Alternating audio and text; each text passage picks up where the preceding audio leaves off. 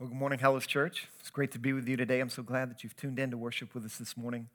Uh, now's the opportunity we have to continue our worship by studying the scriptures. So if you have your Bibles, let me encourage you to grab those, turn them open to 1 Peter chapter 1, as we pick up where we left off last week in our series titled Strangers and Exiles, Sinners of a Different Sort. And we're taking a journey through this powerful little epistle known as 1 Peter. And, uh, but before we dive into verses 13 to 21, let me voice a prayer over our time together. Heavenly Father, we thank you for the grace and the goodness that you have shown us in Christ. We thank you for the life you've birthed within us. We thank you for the hope that we have as a result of his life, death, and resurrection. The hope that we have due to the promise he's given us that one day he will return, making all things new. I pray that you would help us to live in the meantime for your glory. Help us to live in the meantime in such a way that displays the difference Jesus makes in our lives so that others may be drawn to find life in him as well. God, we love you and we thank you for this opportunity we have to study your word. And we pray all of these things now in Jesus' name. Amen. Well, have you ever felt like you didn't belong somewhere? Have you ever been somewhere that just wasn't your scene and it was clear to everyone there? Well, years ago, I had that experience when a friend of mine invited me to a Screamo concert.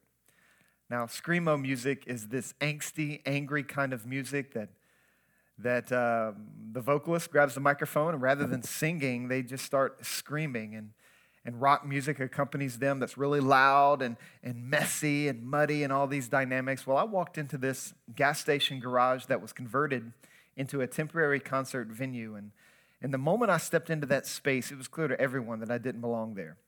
It was obvious for several reasons. One, my jeans fit comfortably, uh, they did not cling to my legs like saran wrap. It was also clear because I had not taken my sister's eyeliner and applied it to my own face. It was, it was clear because my shirt had a collar and, and some buttons. My shirt had some colors, and that was quite unique in that setting.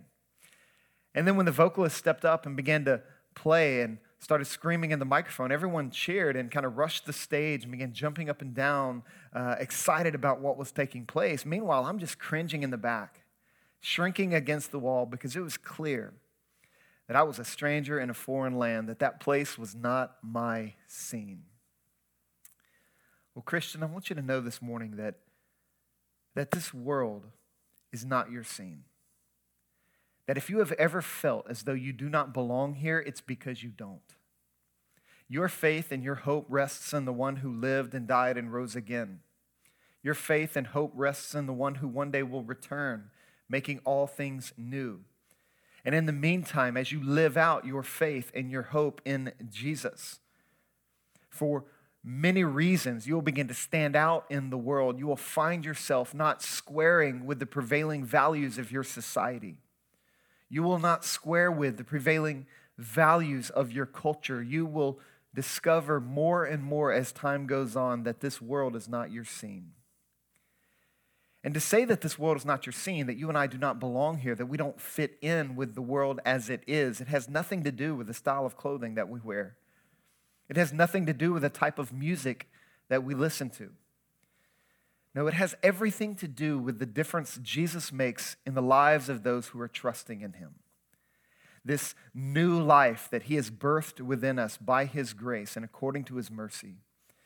This being swept up into the kingdom of God so that we are embodying and embracing the values of God's kingdom right now in this world. And the more we align our lives up with the reality of the gospel, the less we will feel at home in this world. Well, one of the reasons why 1 Peter was written was to remind Christians of that, to help them discover what it means for them to be strangers in a foreign land, how they are to live as strangers and exiles. What does it mean for them to be sinners of a different sort? And Peter begins to flesh out in this letter the difference Jesus makes in all of life and and the book begins powerfully with this incredible description of what God has done for us in Christ. In verse 3, you have this benediction, this doxology, this word of praise directed towards God the, God, the God and Father of our Lord Jesus Christ. And then it just cascades, reminding readers of all that God has done for them. But then in verse 13, there's a shift where Peter moves towards addressing the lives that we are to live as a result of what God has done. And in the passage, he's, he's encouraging us and imploring us to display the difference Jesus makes. Live lives characterized by hope and holiness. Now, I know the moment I mention that word holiness, some of you have started to sweat because the idea of living a holy life frightens you because you don't know what that means. There's a lot of misconceptions out there about what it means to pursue holiness and to live a holy life. And I want to clarify uh, some of that for you today by, by starting with telling you what holiness is not. Holiness is not about you and I escaping from the world around us. Living a holy life does not require that you and I get rid of our technology. It does not require that we make resolutions not to go to movie theaters or, or concerts. Holiness does not require that we escape from the world around us. We are not called to abandon sinful cities, retreating to the serene mountains where we can set up compounds where we can live out holiness. The reason why that wouldn't work and why that isn't the case is because no matter where you go, you're still there. And our biggest problem isn't the world around us, our biggest problem is the sin within us. And so you can change locations all you want, but until your heart is addressed by the reality and the power of the gospel, nothing's going to change, and holiness will continue to be evasive. It will elude you. But then we also want to remember that holiness does not require that we escape from the world around us because we're disciples of Jesus, we're followers of Christ. And Jesus is the most holy person in the universe. And when he came into the world, he did not come into the world to escape it, he stepped into the world to engage it. And so Jesus moved towards sinners and sufferers like you and me. And as we grow in holiness and as we display the difference Jesus makes in our lives, we're going to move in that same direction, engaging the world, not escaping from the world, moving towards sinners and sufferers like us bringing to bear upon them the, the beautiful realities of the gospel and God's grace. But then, secondly, holiness is also not about elevating oneself above the world. Sometimes we confuse holiness with haughtiness, that is, pride and arrogance.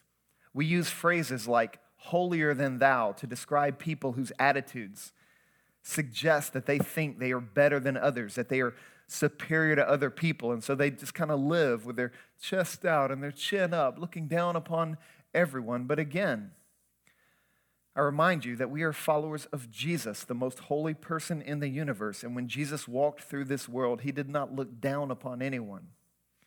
Instead, he looked upon everyone with compassion.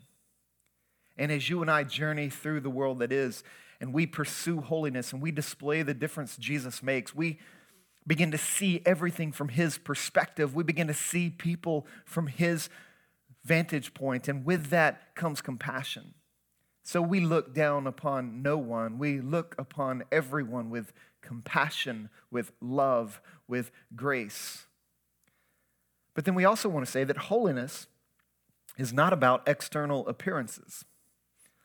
Holiness is not about putting up a front. That's easy to do the Pharisees put up a front. They appeared to people as holy. They said and did all the right things in public.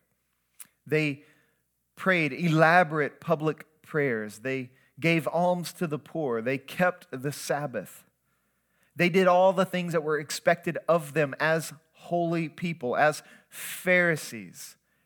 They kept God's law to the letter. But when Jesus stepped on, he saw right through them. He's, he understood that holiness isn't skin deep, holiness isn't about external appearances. So it doesn't really matter how we present ourselves to the world around us. What matters is where we are in our relationship with God. So Jesus would say to them, You know, you honor God with your lips, but your hearts are far from Him. Let that not be said of us. Let that not be said of our church. Let us not be a people whose holiness is skin deep. Let, it, let us not be a people who think holiness is a matter of external appearances because we can get really good at fronting. We can get really good at persuading people to think of us as holy people, saying the right things while our heart remains far from God. Let that not be let that not be said of anyone in our faith family. But then, holiness is not about engaging in religious practices. You know, lots of religions in the world engage in religious practices. Lots of religions in the world encourage people to assemble in buildings like synagogues and mosques or temples. Lots of religions in the world encourage people to pray and to meditate. Lots of religions in the world read through old books or old texts, whether it be the Quran or the Book of Mormon. There's lots of religions that engage in religious practices. But holiness is not about engaging in religious practices. Holiness is, has less to do with our practices and it has more to do with presence. There was a moment when Moses was walking through the wilderness when he was around 40 years of age. And as he was walking through the wilderness, he came upon a bush that was burning, but it was not being consumed.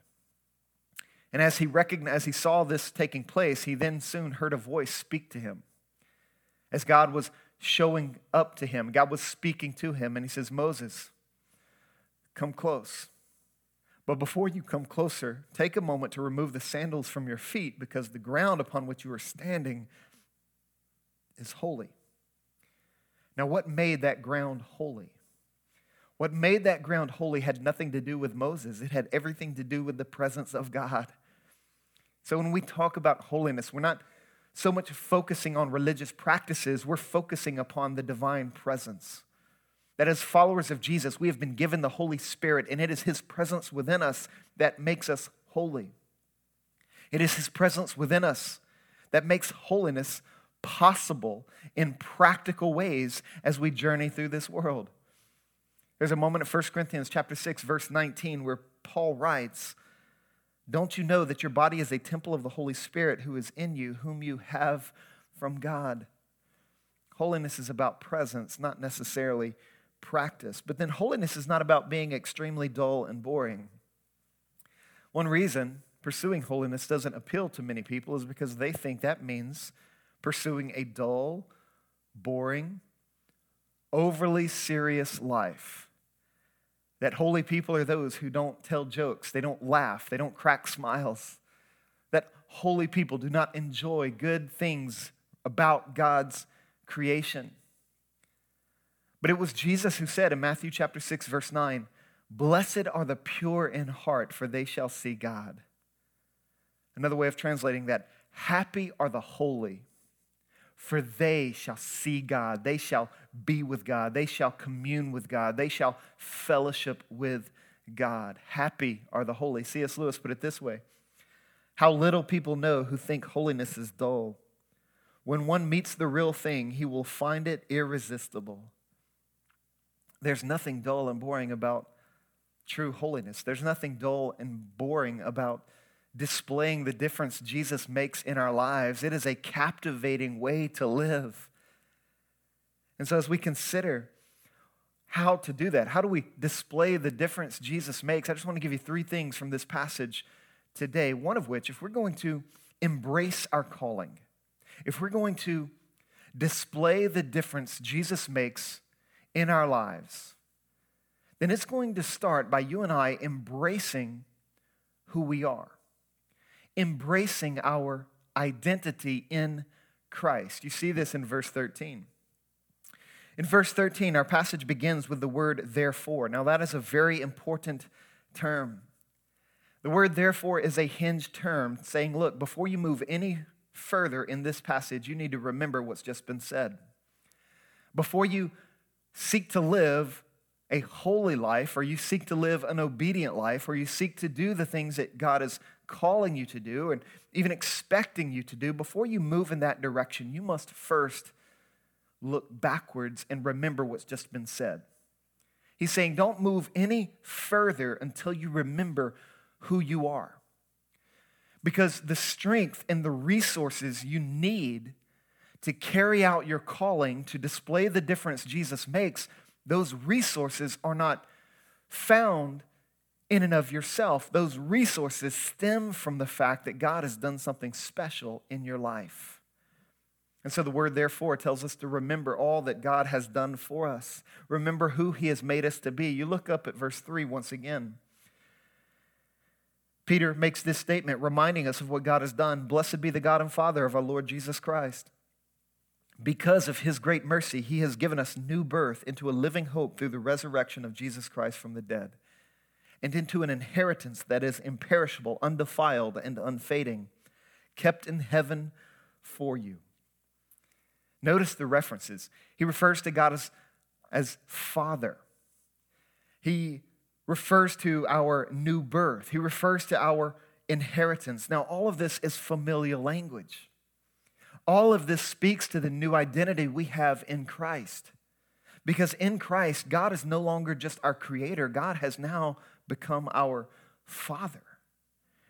And as we've been given new birth, as we've, as we've been born again, we've been born into a new family, the family of God. And, and with that familial identity comes an inheritance, it comes a hope that is guaranteed. And so he's saying, look, before you move forward in your pursuit of holiness, you need to remember who you are because you're not going to pursue holiness perfectly. And if you're not careful, you're going to think that your relationship with God is dependent upon the amount of holiness you attain as you journey through this world. He's saying, no, understand that your the progress you can make in the pursuit of holiness, it flows out of the energy of your identity. So you must remember who you are. You must embrace who you are. You must know what God has done for you in Christ to make you his child, to make you new, and to promise you an inheritance that's going to rock the world one day. There's another doxology that helps kind of color this picture in Ephesians chapter 1, where Paul writes a very similar introduction to his letter, but listen to what he says. He says in Ephesians chapter 1, verse 3 Blessed is the God and Father of our Lord Jesus Christ, who has blessed us with every spiritual blessing in the heavens in Christ. For he chose us in him before the foundation of the world to be holy and blameless in love before him. And what he's reminding us there is that we have been, or he's reminding us of our position in Christ. Because if we're going to talk about holiness, we have to draw the distinction between our positional holiness and our practical holiness. And practical holiness only becomes possible because we are aware of our positional holiness, because we are in Christ. For when you and I are in Christ, we've spiritually identified with Him. Our faith is in Him. Our lives have been united with Him. When that happens, it is from that dynamic that practical holiness becomes possible. For when we are in Christ, what is true of Him then becomes true of us. So Jesus is the capital S Son of God. He's the beloved Son of God. And as you and I are in Christ and we find ourselves relating to Christ in that way, all of a sudden we become small s sons and small d daughters of God. We are beloved. We are the children of God. We relate to Him as our Father. This also means when we are in Christ, what is true of Him becomes true of us. So that when God the Father looks upon our lives, He doesn't see us directly, He sees us in Christ. And if Jesus is holy, then suddenly we become holy. If Jesus is righteous, suddenly we become righteous. This is the beauty of the gospel. This is the wonder of our salvation that we are in Christ. That's where our identity is found. That's where our hope is found. That's where our faith is placed. That's the location of our lives from where we relate to God, and that's how we engage the world around us.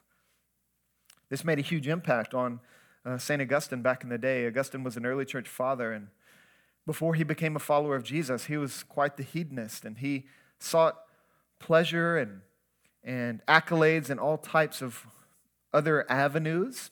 He wanted to make a name for himself. Much of his story is about him trying to find himself in the world and to achieve a certain identity in the world. But after he became a Christian, he realized that identity for the Christian isn't something that we achieve, it's not something that we attain, it is something we receive. it is something that is given to us because of what God has done for us. And so Augustine came to realize that. He became a Christian, and one day he was walking down the street. And this woman who he used to hook up with, he, she saw him and she began to call his name Augustine, Augustine, it is I, it is I. And as soon as Augustine realized what was happening, he took off running in the opposite direction. He, he sprinted because he, he knew how tempting it would have been to kind of fall back in some of, his, some of his old patterns. And she just followed him, saying, Augustine, it is I, it is I. But then suddenly Augustine turned and he said, Yes, but it is not I. I'm not that guy anymore. I've been given a new identity and I'm embracing it. And he embraced it in that moment to resist temptation and to pursue holiness. Peter goes on to write after saying, therefore. He then gives some practical perspective for us as we seek to display the difference Jesus makes.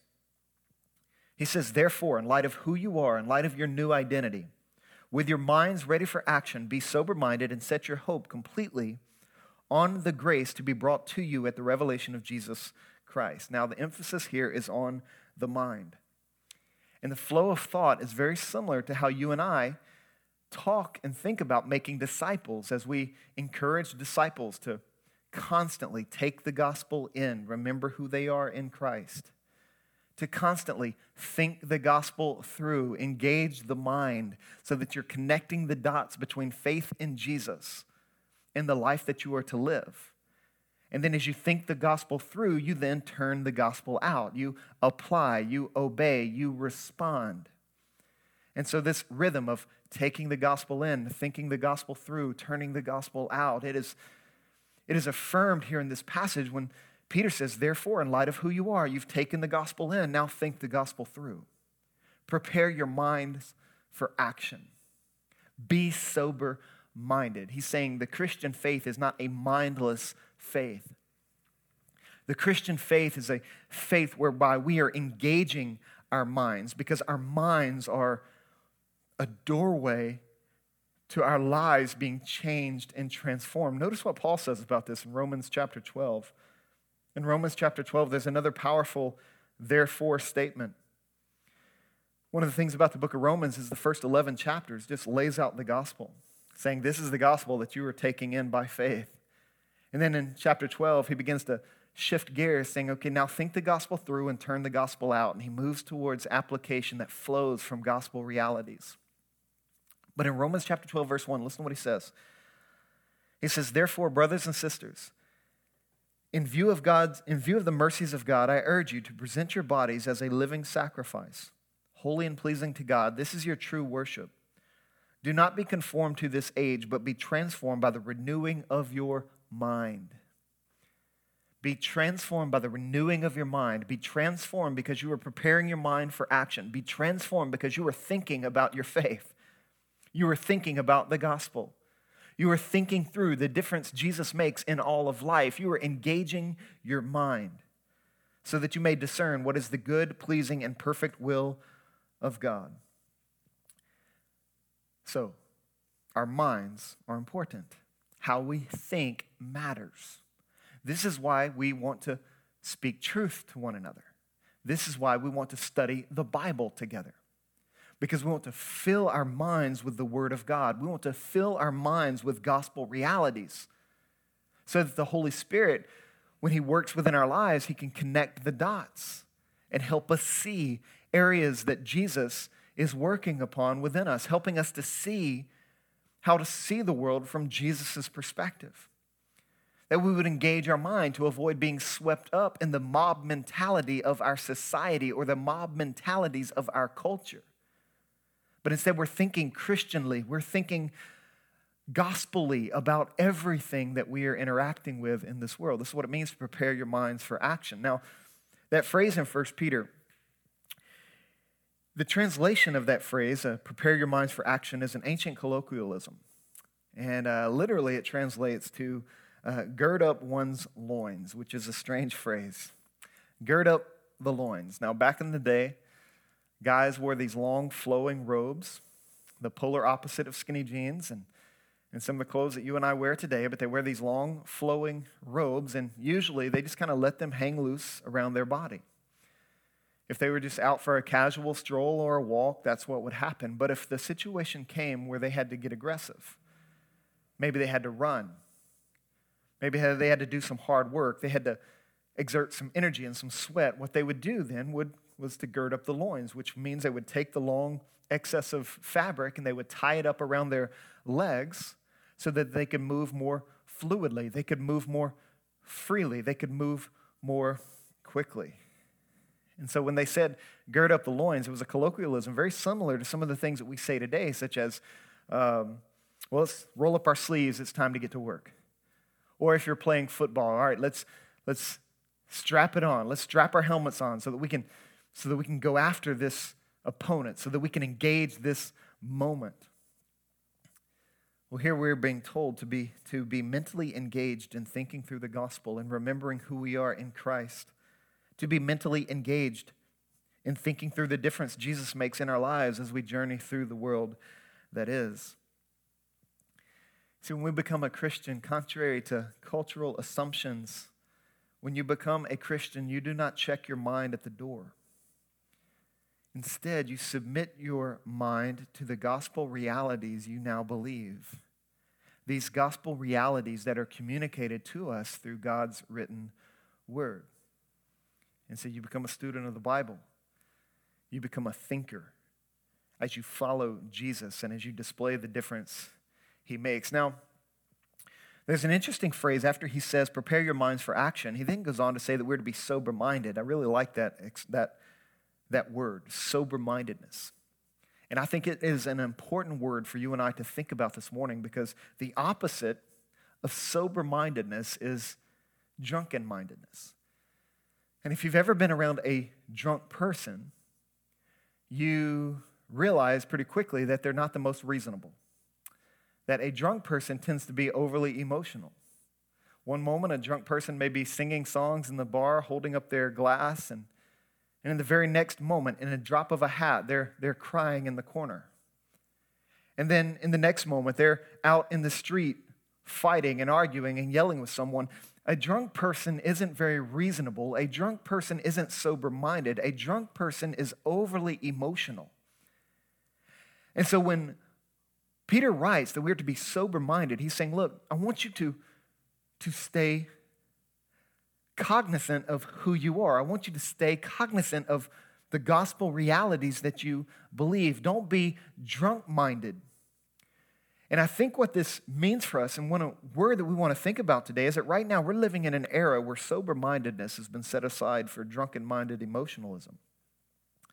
There's not a lot of sober mindedness in our society, there's not a lot of sober mindedness in our culture. Just think about the last road rage incident you were a part of. Or think about the last conversation you've had with someone who shared a different political perspective than you. Chances are, in that moment, emotions ran high, mental reasoning was set aside, and the conversation proved unproductive. This happens on social media constantly, where headlines and tweets and Instagram posts, they, they don't spark or stimulate rational discussion or re- reasonable dialogue. They just stoke passions, they just arouse emotions. And we become emotional. We're not in a good state to make good decisions, to make good choices. This is why when you're ever emotional or you're very upset, you shouldn't make a big decision. No, you need to step back and remember your emotions are good, but your emotions can't be trusted. Your emotions are good. They are useful and they should be steered in God's direction as you worship Him with passion, as you worship Him with your emotions, as you process your emotions in relationship with God. But sober mindedness is what should drive the car. Sober mindedness is what should is where your decisions should be made from. And so, one of the ways in which you and I can display the difference Jesus makes in all of life is by being sober minded people in the midst of so much drunken mindedness. In the midst of so much drunken minded emotionalism. We want to think clearly, we want to think well about issues pertaining to justice, about issues that people are arguing about on the street or on social media. We don't want to be swept up in a mob mentality. that's fueled by emotionalism. We want to engage our minds, preparing them for action, learning how to think about God's world and God's creation, about who we are, so that we can love the world well, so that we can serve the world well, so that we can be a blessing to the world and not a curse. And so, sober mindedness is where we want to be. As Christians, we are to be sober minded. We think through our decisions, we think through our actions. We don't follow our emotions. We follow sober mindedness. We surrender our emotions to our reason, all of which is being sanctified and transformed by the indwelling presence of the Holy Spirit. So, if we're going to display the difference Jesus makes in all of life, we must embrace who we are. We must embrace the fact that God has done, thing, done something significant for us, and He's doing significant things within us. But then, secondly, we display the difference Jesus makes by embracing who God is. He goes on to write in verse 14 As obedient children, do not be conformed to the desire of your former ignorance. Now, notice that you and I are not allowed to be passive in our pursuit of holiness, that we're not to be acted upon by that which is familiar. He says, Do not be conformed to the desire of your former ignorance. Don't be acted upon. Instead, you are to be the actor. You are to act upon that which is faithful to the new life you have in Christ. You are, act, you are to act upon the knowledge you now have of who God is. And that knowledge of who God is stands in contrast with what you were rescued from, of your former ignorance. And then he goes on, but as the one, and here he starts describing who God is, but as the one, that is God, who called you is holy, that is, is different, is unique, is set apart you also are to be holy in all your conduct. For it is written, Be holy because I am holy. If you appeal to the Father, who judges impartially, according to each one's work, you are to conduct yourselves in reverence during your time living as exiles. So, a couple things about who God is in this text. One, God is our holy Father. God is our holy Father. And you've heard the phrase like father, like son. Perhaps you have kids who want to be like you. In fact, perhaps you have kids whom you look at and you see, man, they remind me a whole lot of me. Where there's a sense in which our Holy Father wants to look upon his kids in the world and say to himself, and they, they remind me of me. Like father, like son. My son Asher wanted to get his haircut like mine the other day, and so he talked Kim into doing it, and, and she gave it a shot. She did her best, and he now has a haircut. Uh, I don't know if it's quite like mine, but, but the, the intent is there. Well, when it comes to being holy, like God is holy, we might not get it right every time. The lines may be crooked, crookedly cut in our hairline, or whatever the case may be, but the Father sees and He takes joy in the desire. He sees and He takes joy in, in kids who want to be like Him. And so He says to His kids, I want you to be holy, for I am holy. And what's interesting is that that phrase, there's a quotation there from the book of Leviticus where he takes the spirit of the, of the Levitical law that was to set Israel apart as a holy people in the world and he applies it to the church. He understands that Israel was called to be holy because God is holy.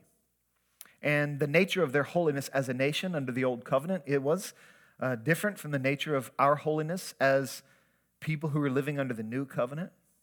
There are aspects of the civil law or the ceremonial law that no longer apply to the church because Jesus has, has uh, satisfied them, He has brought them to their end in His life, death, and resurrection. But there are still aspects of God's moral law that applies. And actually, it's God's moral law that is the heavier aspects of the law. They are the harder ones to carry out.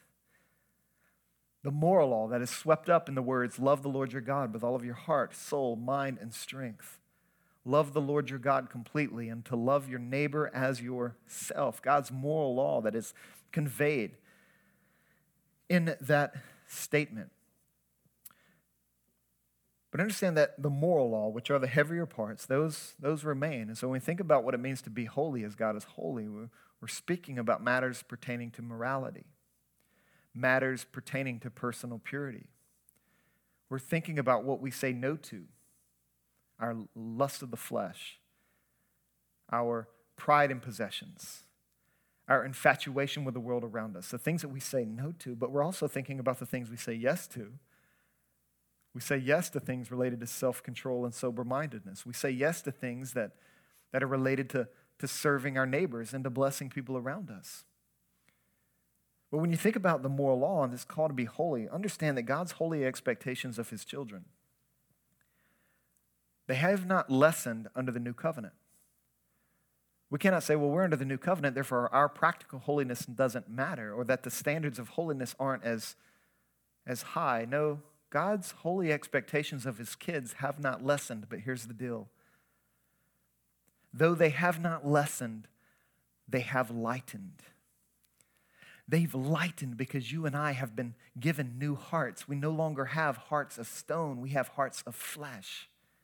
We are now no longer left to ourselves to carry out God's moral law. We've been given the Spirit of God, the Holy Spirit, to energize our pursuit of practical holiness, to enable us to be holy as God is holy, to enable us to grow in that direction.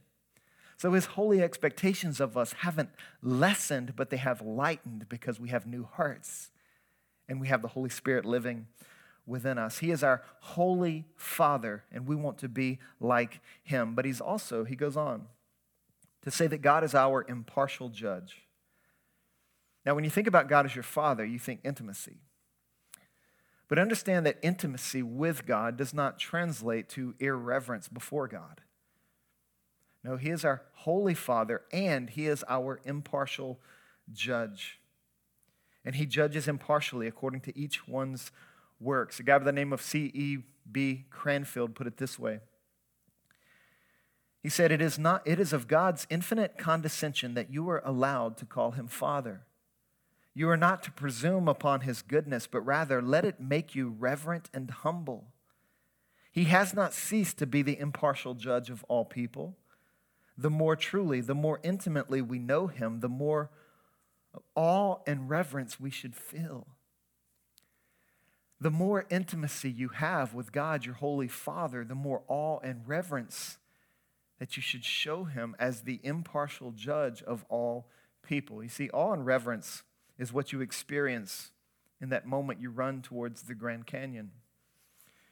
You're drawn to its beauty. You want to get as close to the precipice as possible. But the closer you get, the slower you begin to walk because you realize in that moment that you're not approaching a ditch, you're approaching a canyon.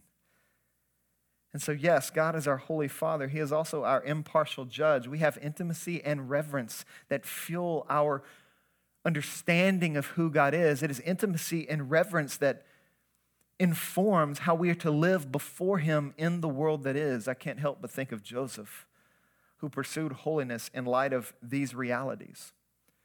Joseph was a man who lived in a world that was not his home. He lived as an exile in Egypt. And as he was living as an exile in Egypt, he was subjected to temptation on one occasion, on more than one occasion. A woman named, well, Potiphar's wife, uh, she came to him and, and tried to hit on him. But Joseph, in every moment, resisted. He told her no. He told her no. He told her no. Every day she tempted. Now, it would have been very easy for Joseph to have given in because nobody else was around. His brothers were back in Israel. He had no family there, he had no friends there. It was just him and the rest of Egypt. He could have succumbed to the temptation and nobody would have found out, but he refused to do so. Why? Well, because of his intimacy and reverence, because he understood who God is a holy father and an impartial judge. And although nobody else could see him in that moment, he still knew that God could see him. And he feared and revered God too much to sin against him. So rather than succumbing to the temptation, he ran from it. He ran from it saying, I shall not sin against my God. So let me ask you, what do you do in those hidden moments when no one is around? Are you under the illusion that no one sees you? Are you under the illusion that you are alone? Have you forgotten that your Holy Father is also the impartial judge and he sees all things? That God is everywhere present, so you are never hidden from his sight? As you consider that, then think about what it means to be his child and what it means to bring him honor and so that you might resist temptation and not convince yourself of thinking that you are hidden in any way, shape, or form. And just as Joseph resisted temptation in Egypt, you can resist temptation in your room.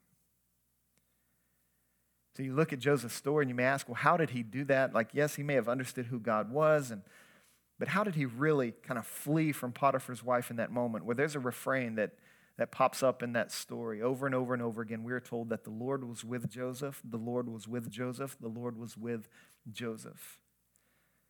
And, Christian, I want you to understand that the Lord is with you too. He will give you a way out so that you might flee temptation. In your hidden moments, you are not alone. God is with you. And so we embrace the reality of who God is, our Holy Father and our impartial judge. And then lastly, we display the difference Jesus makes by embracing the gospel. This may sound redundant, but we display the difference Jesus makes by embracing the gospel, by coming back to it over and over and over again. This is exactly what Peter does. I love this about the flow of this passage. Because in verses 18 to 21, Peter returns to the gospel. And Peter ends where he has where he began everything. He ends where he, he started, and by coming back to the gospel, he's enthralled with Christ, for he knows that only an enthralled heart will lead to a transformed life. And so he rehearses the gospel over and over and over again. Look at verse 18. For you know that you were redeemed from your empty way of life, inherited from your fathers, not with perishable things like silver or gold, but with the precious blood of Christ, like that of an unblemished and spotless lamb. He ties our pursuit of holiness to the fact that we have been redeemed. That we were redeemed not just from hell, but we were redeemed from an empty way of living. We were redeemed from perishable salvations.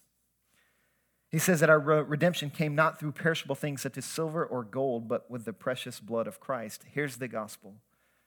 And if you are not yet a Christian, I encourage you to listen closely. If you are a Christian, I encourage you to listen closely. This is the gospel. If, if our redemption, that is our freedom, our life, our hope, our salvation, if it was dependent upon finite things, then we have no salvation. Silver and gold perish. And any other thing you might put your faith and hope in, it will perish too. Political parties perish. Economic systems perish. Justice movements devoid of the gospel perish. So, if you're going to be about something during your days in this world, be about the gospel and the holiness of life that it energizes, recognizing that you have been redeemed and that redemption is available not with perishable things like politics and economics and justice movements devoid of the gospel. Understand that redemption is available and it has been acquired through the precious blood of Jesus. The blood of the Son of God was shed so that we might be set free, so that we might be given life, so that we might be swept up in hope. His blood delivers us from being pushed around by the mob like emotionalism of our current cultural climate. It is His blood that anchors us in a life that lasts, a salvation that is certain. So, what are you putting your faith and hope in? Are you putting your faith and hope in something that is perishable? something that will not last? Or are you putting your faith and hope in the precious blood of Jesus? He goes on to remind us that Jesus was foreknown before the foundation of the world, but was revealed in these last times for you. Saying Jesus is the most important person in the universe. What he accomplished for us was planned from before the foundations of the earth. Jesus matters. He says, through Jesus, you believe in God, who raised him from the dead and gave him glory so that your faith and hope are in God. Every one of us put our faith and our hope in something. But for the Christian, our faith and our hope are in God because he planned and purposed to send Jesus into the world to live and to die and to rise again, to do something for us that we could not do for ourselves and nobody else in this world could do for us. That's the gospel reality. And because our faith and hope are in God, pursuing practical holiness isn't optional. It's not optional because it is now desirable. When your heart is enthralled with what God has done for you in Christ, suddenly you your desires begin to change and you want to honor the God who has redeemed you. You want to honor the Savior who has loved you. You want to love him in return. You want to obey him and listen to him and do the things that bring him pleasure and joy and honor, not because you are trying to earn your redemption, but because you have already been redeemed. Displaying the difference Jesus makes in all of life is not an option. It is not an option for the follower of Jesus. And I worry about those who talk about it as though it is an option. Because usually they, they talk about the pursuit of holiness like it's an option that nobody wants. It's the pizza topping that nobody wants. You know, anchovies is available at every pizza joint, but nobody asks for anchovies. Nobody wants that. It's not a desirable option. Well, holiness is not the anchovies of the Christian life. Displaying the difference Jesus makes is not an option for us, it is desired by us because our hearts have been made new. Our hearts have been enthralled with Jesus and what he has done for us. This is Peter's example. This is the flow of the text. He starts with gospel, he challenges our lives to pursue holiness, and then he ends with gospel he comes back to it because he can't get away from it. And if you are a Christian, you can't get away from the gospel either. In fact, you shouldn't want to get away from the gospel either. The life that you live is a life that is led where you have taken the gospel through. You are thinking the, you're taking the gospel in, thinking the gospel through, and turning the gospel out. Displaying the difference Jesus makes because of the gospel. And so, if you're someone who has tasted and seen what, that, that God is good, that His holiness is desirable, then seek it, pursue it, go after it. Sink into our faith family and our community so that we can help you move in that direction and we can all grow in displaying the difference Jesus makes in all of life. Let's pray together. Heavenly Father, we thank you for your word. We thank you for who you've made us in Christ. We thank you for who you are as our Holy Father and impartial judge. And we thank you for the gospel that we are called to believe all the days of our lives. Would you help us to rehearse it over and over and over again? Give us grace never to get over the gospel, but to constantly put ourselves underneath the gospel, remembering the source of our redemption, the reason for our redemption, remembering the reality of our redemption. So, God, we thank you for the gospel and we pray that our hearts would be anchored in it. In Jesus' name, amen.